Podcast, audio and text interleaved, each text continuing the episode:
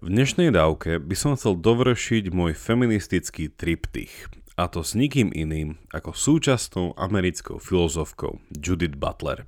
Hovoril som nedávno o francúzskej filozofke Simone Weil a našej aktuálnej kríze morálnej nepozornosti a tiež o jej krajanke Simone de Beauvoir a o tom, že žena sa ženou nerodí, ale stáva.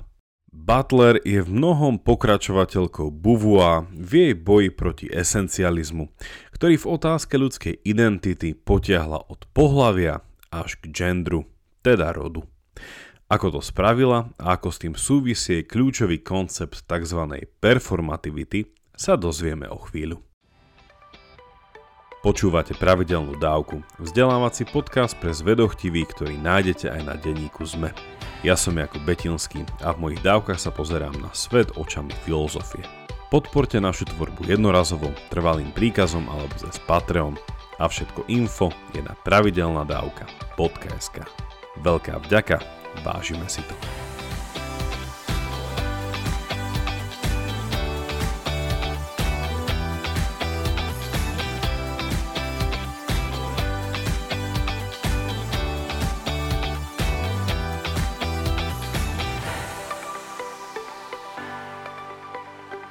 Judith Pamela Butler sa narodila v 1956 v Clevelande v americkom štáte Ohio. Má 66 rokov a na svojej alma mater Yale University získala ako bakalársky, tak aj magisterský a doktoránsky titul z filozofie. Od 1993. je filozofkou na Kalifornskej univerzite v Berkeley a od vydania jej knihy Gender Trouble 1990 v slovenčine ako Trampoty s rodom, sa z nej stala celosvetovo uznávaná filozofická autorita na problematiku rodovej identity. Toto je dielo môžeme právom nazývať ako základ, na ktorom vyrástli akademické disciplíny ako rodové štúdia a queer teória. Ak by ste si o Butler a jej filozofii mali zapamätať len jednu jedinú vec, potom je to jej adaptácia tzv. performativity na naše chápanie rodu. Čo je to tá performativita? Prečo nie je úplne inováciou z jej filozofické dielne, ale prečo je to práve ona, kto ju prvýkrát aplikoval na chápanie našej rodovej identity?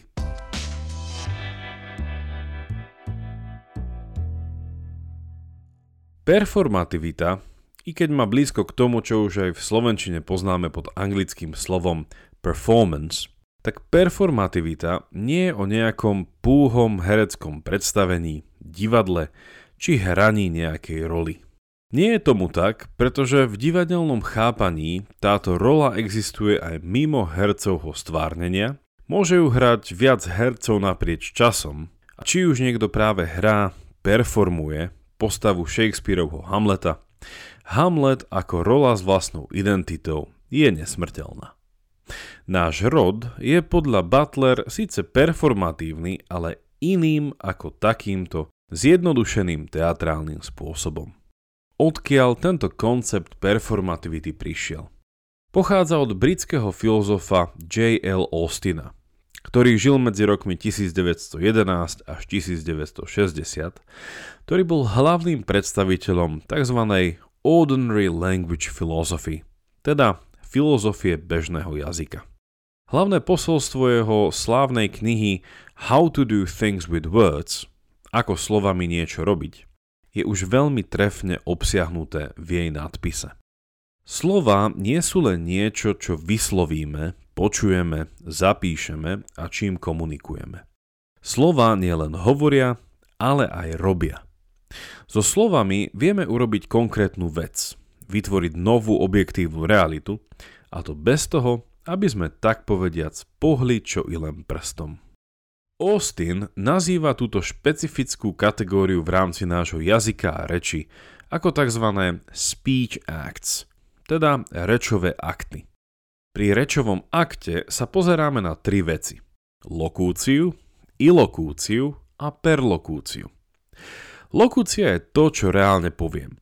Napríklad, ak sa v reštaurácii čašníka spýtam máte sol, ide o lokúciu tohto rečového aktu. Ilokúcia je to, čo sa implicitne myslí pod lokúciou. a ilokúcia za otázkou máte sol je samozrejme prineste sol prosím. Do tretice perlokúcia je reálny následok týchto dvoch rečových aktov a je ňou čašníkovo donesenie soli.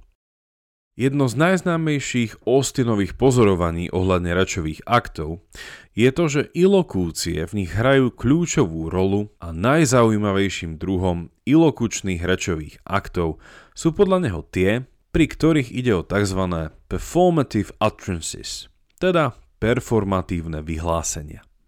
Tieto performatívne rečové akty sú vyhláseniami, pri ktorých slova samotného vyhlásenia ak sú vyslovené v správnom čase, na správnom mieste a správnou osobou, vytvárajú novú záväznú realitu. A to ako morálne, tak aj právne. Uvediem niekoľko príkladov. Medzi performatívne rečové akty patria vyhlásenia ako a týmto vás vyhlasujem za manželov. Ale tiež sľubujem, že ti to vrátim. Alebo Týmto vás odsudzujem na 15 rokov väzenia. Alebo nominujem nášho poslanca XYZ na miesto podpredsedu Národnej rady. Týmto vyhláseniam nepredchádza nejaký písomný dokument, ktorý by ich spravil platnými. I keď vo viacerých prípadoch nasleduje na špecifikáciu ďalších podrobností. Ak ale správnym spôsobom niekomu niečo slúbim, Napríklad človek, ktorému to sľúbi, musí byť pri plnom vedomí a rozumieť mojim slovám. Tak potom, či následne podpíšem nejakú zmluvu alebo nie, vznikol medzi nami morálny záväzok, ktorého nenaplnenie bude mať za následok nesenie morálnej zodpovednosti na strane dlžníka.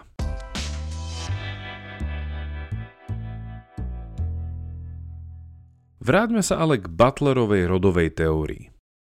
Tvrdí, že náš rod je performatívny presne týmto Austinovským spôsobom. A v praxi to znamená nasledovné. Rod de facto neexistuje. Jeho existencia je stále performatívne udržiavaná a mimo tejto rodovej performácie neexistuje. Butler inými slovami oponuje tým teoretikom, ktorých môžeme nazvať esencialisti. A ich pozícia je v kocke takáto. Ľudská identita vychádza z našej hĺbšej a nemenej podstaty, z našej esencie alebo prirodzenosti a namiesto toho, aby sme sa slobodne seba tvorili, sami seba objavujeme vzhľadom na množstvo kultúrnych vzorcov správania, ktoré si musíme osvojovať a súčasne sú nám vtláčané od malého mala.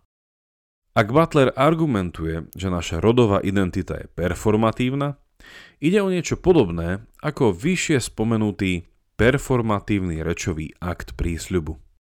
Rovnako ako moje slova sľubujem, že vytvárajú istý identifikačný záväzok a očakávanie.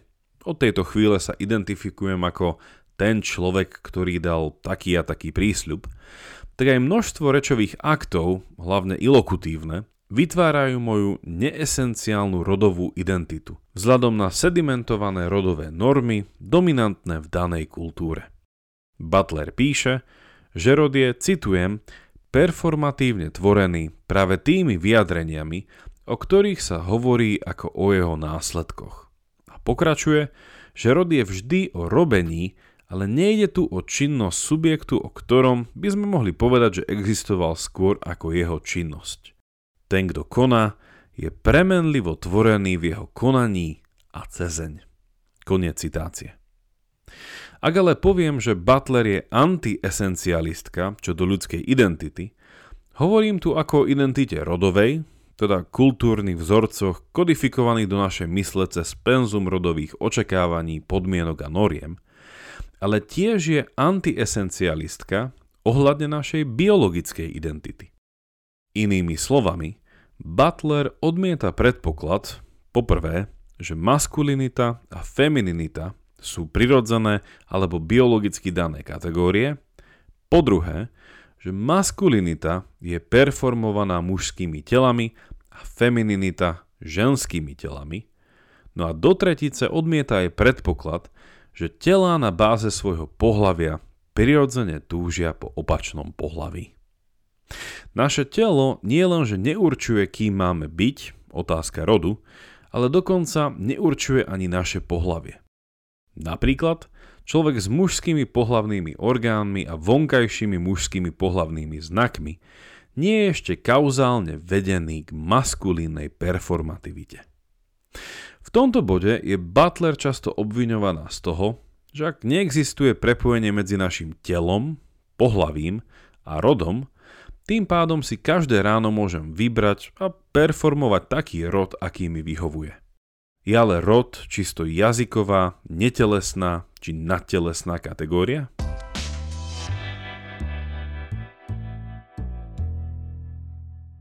Butler odpovedá, že rod sa netvorí len performatívnymi rečovými aktami, ale tiež inými činnosťami, ktoré udržujú jeho existenciu v aktuálnej podobe. A tieto činnosti sú telesnej povahy.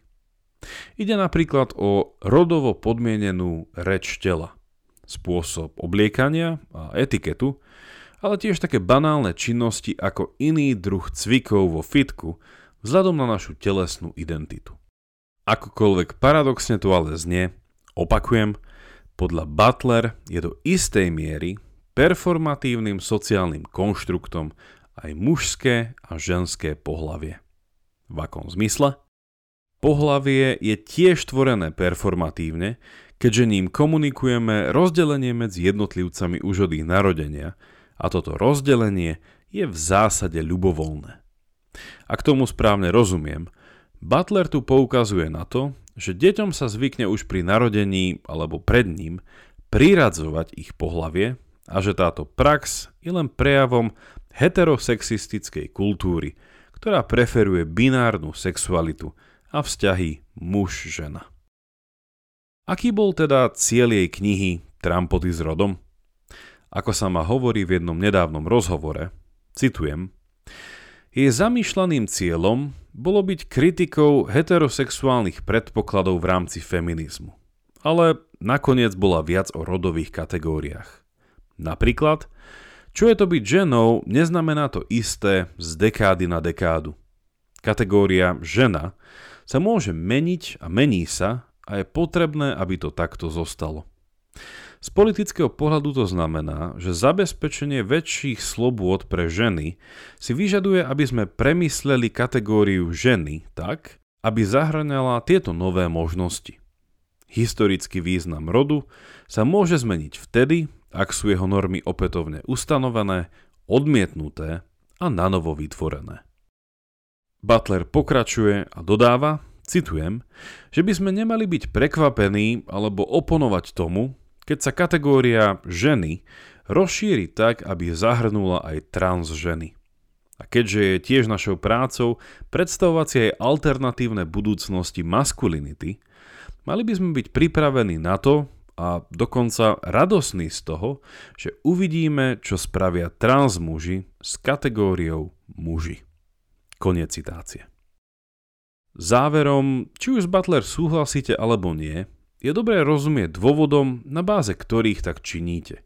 A knihu odporúčam nielen tým z vás, ktorí sa zaujímajú o rodové či queer štúdia, ale aj vám, ktorí chcete byť na tepe dňa vedieť, z čoho vychádzajú veľmi vplyvné myšlienky dneška. Aj dnešná dávka má svoju záverečnú bodku, ktorej vám ponúknem kritickú a analytickú sondu do Butlerinej filozofie pod taktovkou jedného môjho obľúbeného amerického podcastu. V dnešnej dávke na to síce nebol čas, ale v odporúčanej epizóde sa dosviete aj o tom, ako Butler nadviazal na tzv postštrukturalizmus. A o štrukturalizme a postmoderne som už niečo hovoril v dávkach 144 a 154. Link na bodku nájdete v popise tejto dávky, alebo sa k nej prekliknite priamo na našom profile na Patreone. Ďakujeme, že aj touto formou podporujete našu podcastovú tvorbu. Ak máte ohľadom dnešnej dávky nejaký koment alebo otázku, napíšte mi ju cez naše sociálne siete alebo e-mailom na jakub zavináč pravidelnadavka.sk Teším sa na vás na budúce, buďte zvedochtiví a nech vám to myslí.